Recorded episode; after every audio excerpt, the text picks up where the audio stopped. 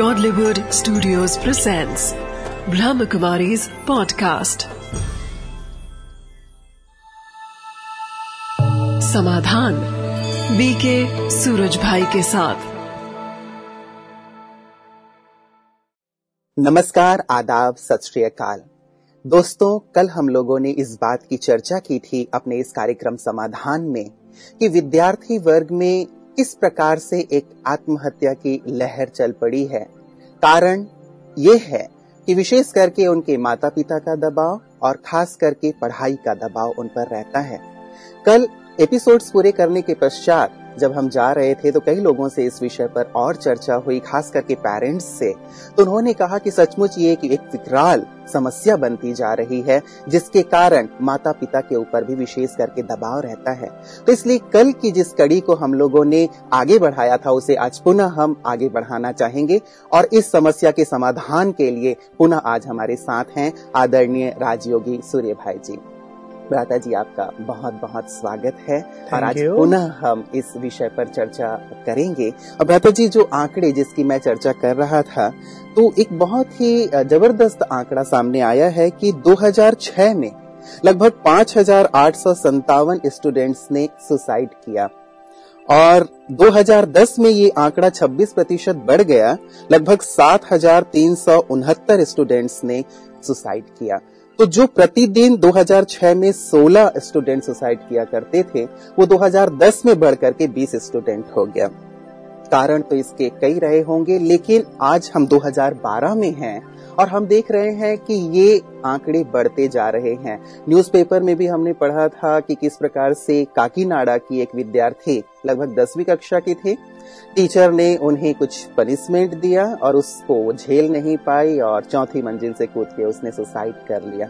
इसी प्रकार से एक स्टूडेंट के अच्छे मार्क्स नहीं आए, उसके कारण उसने सुसाइड कर लिया। आए दिन ये समाचार आते रहते हैं और कल जब हम यहाँ से कार्यक्रम करके जा रहे थे तो बहुत सारे पेरेंट्स ने इस बात की चर्चा की कि प्लीज़ इस पे भ्राता जी से थोड़ा सा और व्यू लें कि कैसे बच्चे इस चीज़ से मुक्त हो सके। बहुत ही एक ये ज्वलंत समस्या समाज में विकराल रूप लेती जा रही है। निश्चित रूप से बहुत बैड न्यूज़ है। ये हमारी एजुकेशन के लिए भी एक बहुत क्या शब्द यूज़ करें इंसल्टिंग परिणाम है। और हमारे शिक्षकों के लिए भी ये थोड़ा सिर झुकाने वाली बात है। और इसमें देखने में ये आ रहा है कि केवल पेरेंट्स ही इसके लिए जिम्मेदार नहीं है जैसे हम चर्चा कर रहे थे। जी। उनका दबाव तो कहीं ना कहीं जब अत्यधिक दबाव हो जाता है तो विद्यार्थी बच्चे उनको सहन नहीं कर पाते। लेकिन इसमें बच्चों का गिरा हुआ मनोबल जी। उनका मन जो बहुत कमज़ोर हो गया है बहुत सेंसिटिव हो गया है। उनकी सहन शक्ति उनको जवाब देने लगी है जरा सी बात को सहन नहीं करते और सेंसिटिव होके तुरंत कुछ ना कुछ गलत निर्णय ले लेते हैं या कहीं कहीं उन्हें एक दूसरी तरह की रिवेंजफुल फीलिंग भी होती है। देखा मम्मी ने मुझे ऐसा किया है ना हम्म। पापा ने मुझे ऐसा किया है ना हम्म। मैं दिखाता हूँ इन्हें। तो वो उन्हें एक तरह से परेशान करने के लिए उनसे बदला लेने के लिए भी ऐसे गलत डिसीज़न ले लेते हैं। ये इमोशनल होने का भी एक रिज़ल्ट दिखाई देता है और कुछ कारणों ने बच्चों के मन को भी वीक कर दिया है और उनकी बुद्धि की जो सोचने की दिशा है उसको बदल दिया हम्म। दूसरा इन चीज़ों को अगर हाईलाइट किया जाता है हम्म। चाहे प्रिंट मीडिया हो चाहे इलेक्ट्रॉनिक्स मीडिया हो और अगर वो बार बार दिखाते हैं इतने बच्चों ने सुसाइड कर लिया इतने ने कर लिया वहाँ ये कर लिया उसका ये कारण हुआ। जी। तो ये भी एक बैड न्यूज़ होता है एक बैड इंस्पिरेशन होता है विद्यार्थियों के लिए हम्म। क्योंकि आजकल लोग जल्दी दूसरों को फॉलो करते हैं। जी। अच्छी चीज़ों को वो फॉलो कम करते हैं हम्म। और बुरी चीज़ों को फॉलो करने की जैसे उनकी टेंडेंसी बन गई है। हम्म, हम्म, हम्म, तो इस पे हर वर्ग को थोड़ा सावधान होना आवश्यक है। जी जी जी। अ, हमारी एजुकेशन भी ऐसी हो देखिए मैं तो एक बात बिल्कुल स्पष्ट कहूँगा। हमारी एजुकेशन केवल इंफॉर्मेशन बनकर रह गई है। हम्म, किताबों में जो लिखा बच्चे रट लें टीचर पढ़ा दे। ए, अगर हम एजुकेशन को विद्या का रूप दे दें हम्म, जिसमें मनुष्य की नॉलेज बढ़े तो इसमें कई चीज़ें ठीक हो सकती हैं। एक ये बात। मेरी एक बार एक प्रोफेसर से चर्चा हो रही थी और मैंने जैसे उसे कहा कि एजुकेशन कितनी बढ़ गई है। ये वो तो उसने फट से कहा कि आप इसे एजुकेशन न कहो इसे इन्फॉर्मेशन कहो केवल। और too much information weakens the mind जी। ये ये तो जी ये एक हाँ। पहलू हो सकता है कि केवल इन्फॉर्मेशन दी जा रही है और एक बहुत अच्छी बात जो आपकी बातों से निकल के आई है। तो पहले जैसे हमारे यहाँ गुरुकुल सिस्टम हुआ करते थे तो उसमें बच्चों के संस्कार और मूल्यों के ऊपर कहीं ज़्यादा ध्यान दिया जाता था। और जैसे मैंने शुरुआत ही की थी तो पेरेंट्स इस बात को लेकर के हमसे चर्चा करवाना चाहते थे कि आज बच्चों में जो मूल्य हैं या संस्कार हैं उन चीज़ों पे उनका ध्यान नहीं है। कहीं ना कहीं इस बात को लेकर के भी उन लोगों पे प्रेशर रहता है कि वो मूल्यहीनता की ओर बढ़ते जा रहे हैं। हम्म। लेकिन भ्रता जी क्या आपको नहीं लगता कि पेरेंट्स ही जैसे शुरुआत में बच्चे जब छोटे होते हैं तो उन लोगों को कार्टून चैनल के सामने बिठा दिया जाता है या दूसरे और चैनल्स। लेकिन यदि उनके अंदर मूल्य और संस्कार भरे जाएँ न केवल एजुकेशन सिस्टम में ये चीज़ शामिल हो बल्कि पेरेंट्स भी यदि इस चीज़ पे ध्यान दे तो मेरे ख्याल से जैसे सुसाइड के जो केसेस हैं वो थोड़ी कम हो सकते हैं। हाँ नहीं ये बहुत अच्छी बात है कि हमारा एजुकेशनल सिस्टम जो है जी। और उसमें जो विद्यार्थी हैं और उसमें जो डिमांड है हायर एजुकेशन के लिए कि इतनी परसेंटेज अंक चाहिए। वो व्यक्ति वो लड़का चाहे कितना बुरा हो अंग कितने होने चाहिए।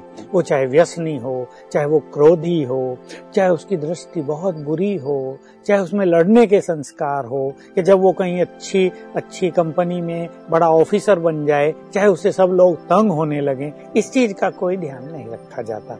तो एक तो ये निगेटिविटी बहुत ज़्यादा है कि हम केवल एक चीज़ को देख रहे हैं। अगर हमारे कंपटीशंस में अगर हमारा जो सिलेक्शन करने का तरीका है इंटरव्यू में, उसमें कुछ मॉरल वैल्यूज़ को, उनका मन कितना पावर है, वो कितने सहनशील है, उनके पास कितनी कंट्रोलिंग पावर है, वो ऐसे व्यक्तियों से भी काम लेने में कितने सफल होंगे जो कम योग्य हैं। वो अपने इमोशंस पर कितना कंट्रोल रख सकेंगे जब निगेटिव परिस्थितियाँ फ़ील्ड में उनके सामने आ जाएँ। वो तुरंत क्रोधित होकर निर्णय ले देंगे या उनमें पेशेंस रहेगी। ये कुछ जो मॉरल वैल्यूज़ हैं इसको भी अगर इन सब में स्थान दे दिया जाए जी जी। तो पहले से ही विद्यार्थियों को भी उस पर ध्यान होगा। मान लो आईएएस का एग्ज़ाम हो रहा है कंपटीशन हो रहा है।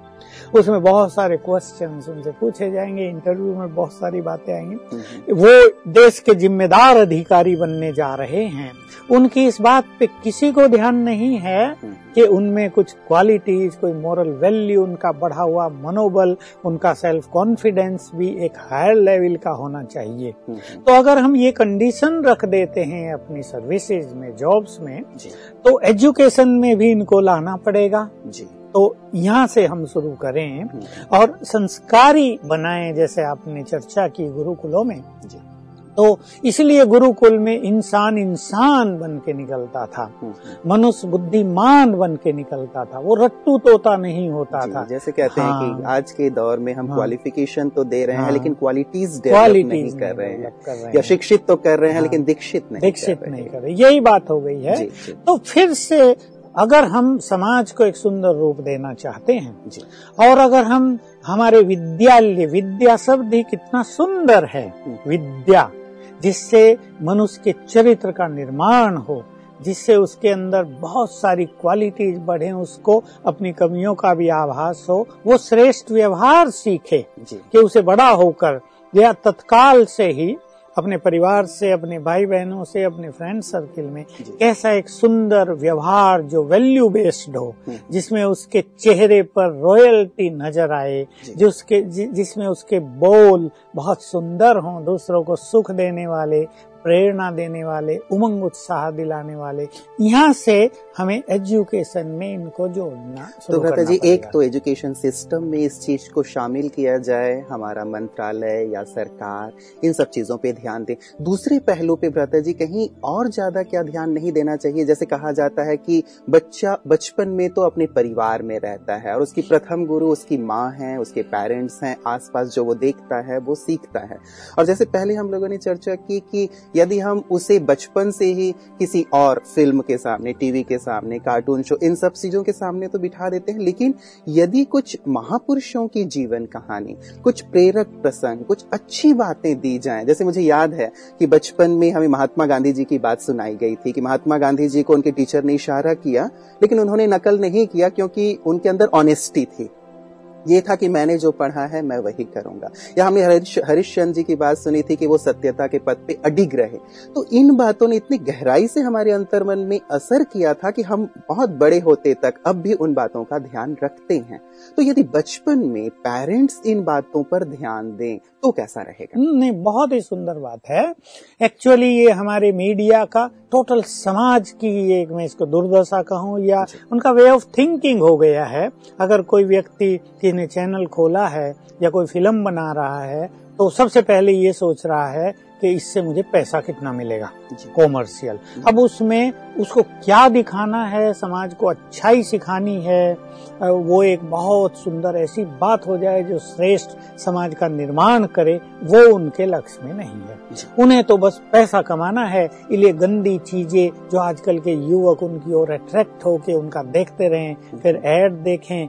तो ये सत्य है जैसे आजकल बहुत चैनल्स पे मैं अप्रिशिएट करूँगा कहीं महादेव दिखा रहे हैं कहीं श्री कृष्ण के बहुत सारे सीरियल आ रहे हैं कहीं चंद्रगुप्त मौर्य और चाणक्य की बातें आ रही हैं वीर शिवाजी की बातें आई। तो इनसे लोगों को मॉरल वैल्यूज़ मैंने भी दो चार देखे बहुत अच्छी मॉरल वैल्यूज़ के बारे में जानकारी होती है और कहीं ना कहीं इनकी प्रेरणा मिलती है। हम भी मुझे भी याद है जब हम पढ़ते थे तो स्कूल में कई लोग आया करते थे जो अच्छी बातें प्रेयर के समय सिखाया करते थे। हमें अब तक वो बातें काम आ रही हैं हम्म। कि मनुष्य को ईगोलेस होना चाहिए उसको बहुत हम्बिल होना चाहिए। ये बात विशेष रूप से मैंने बचपन में ही सीख ली थी और बहुत काम आई।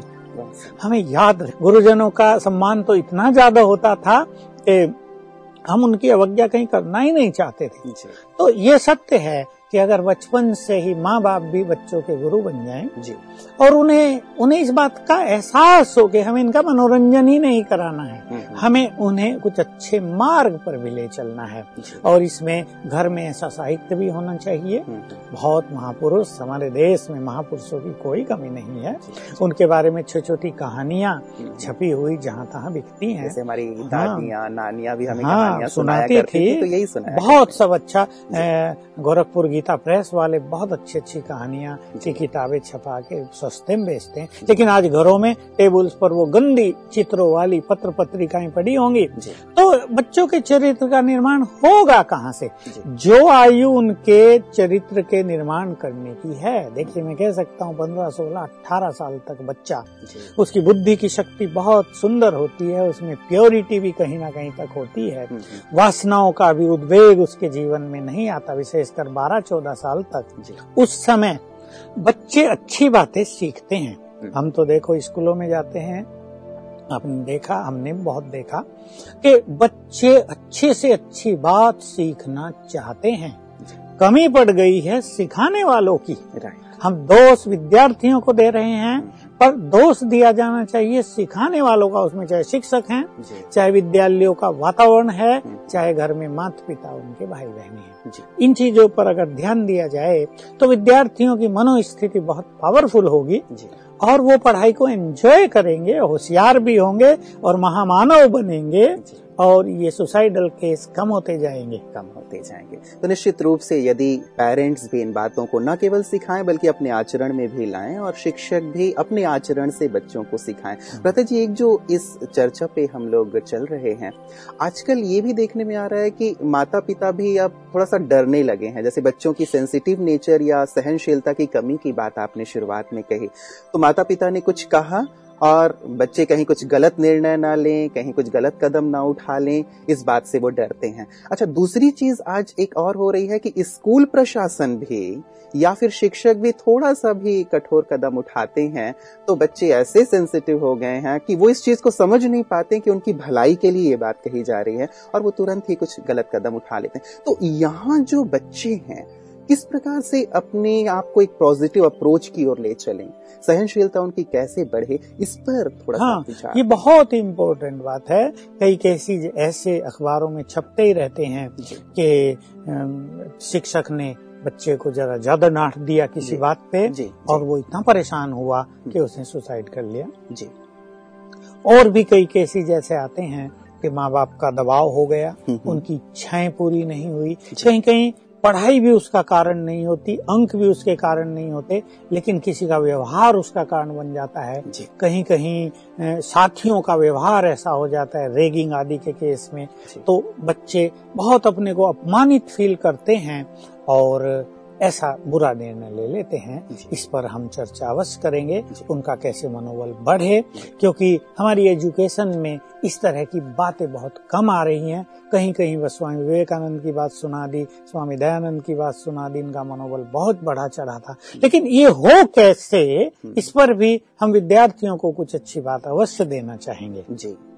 बहुत बहुत धन्यवाद भ्राता जी। आपने बहुत सुंदर इस चर्चा को बढ़ाया और आगे भी इस चर्चा को हम आगे बढ़ाते रहेंगे कि कैसे विद्यार्थी की सहन शक्ति बढ़े, कैसे वो पॉजिटिव हो, कैसे ऐसा शक्तिशाली हो, जैसे आपने कहा कि विवेकानंद या दयानंद सरस्वती हमारे देश में होकर गए हैं। बहुत बहुत धन्यवाद भ्राता जी आपका।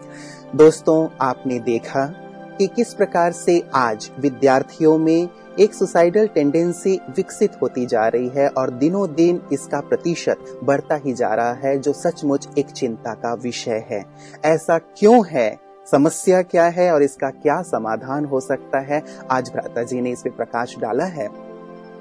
हम थोड़ा प्रकाश अपने आगे के एपिसोड्स पे भी इस विषय पर डालते रहेंगे कि किस प्रकार विद्यार्थी अपने अंतर मन में शक्तियों को जागृत करे, किस प्रकार से वो पॉजिटिव हो, अपनी सहन शक्ति को बढ़ाए। लेकिन साथ साथ हम ये भी कहेंगे कि माता पिता भी, गुरुजन भी, विद्यार्थियों के अंदर मूल्यों और संस्कारों का बीजारोपण अवश्य करें। तो आज के समाधान कार्यक्रम में इतना ही। मैं आपका दोस्त, यहाँ ही आपसे इजाज़त लेता हूँ। नमस्कार।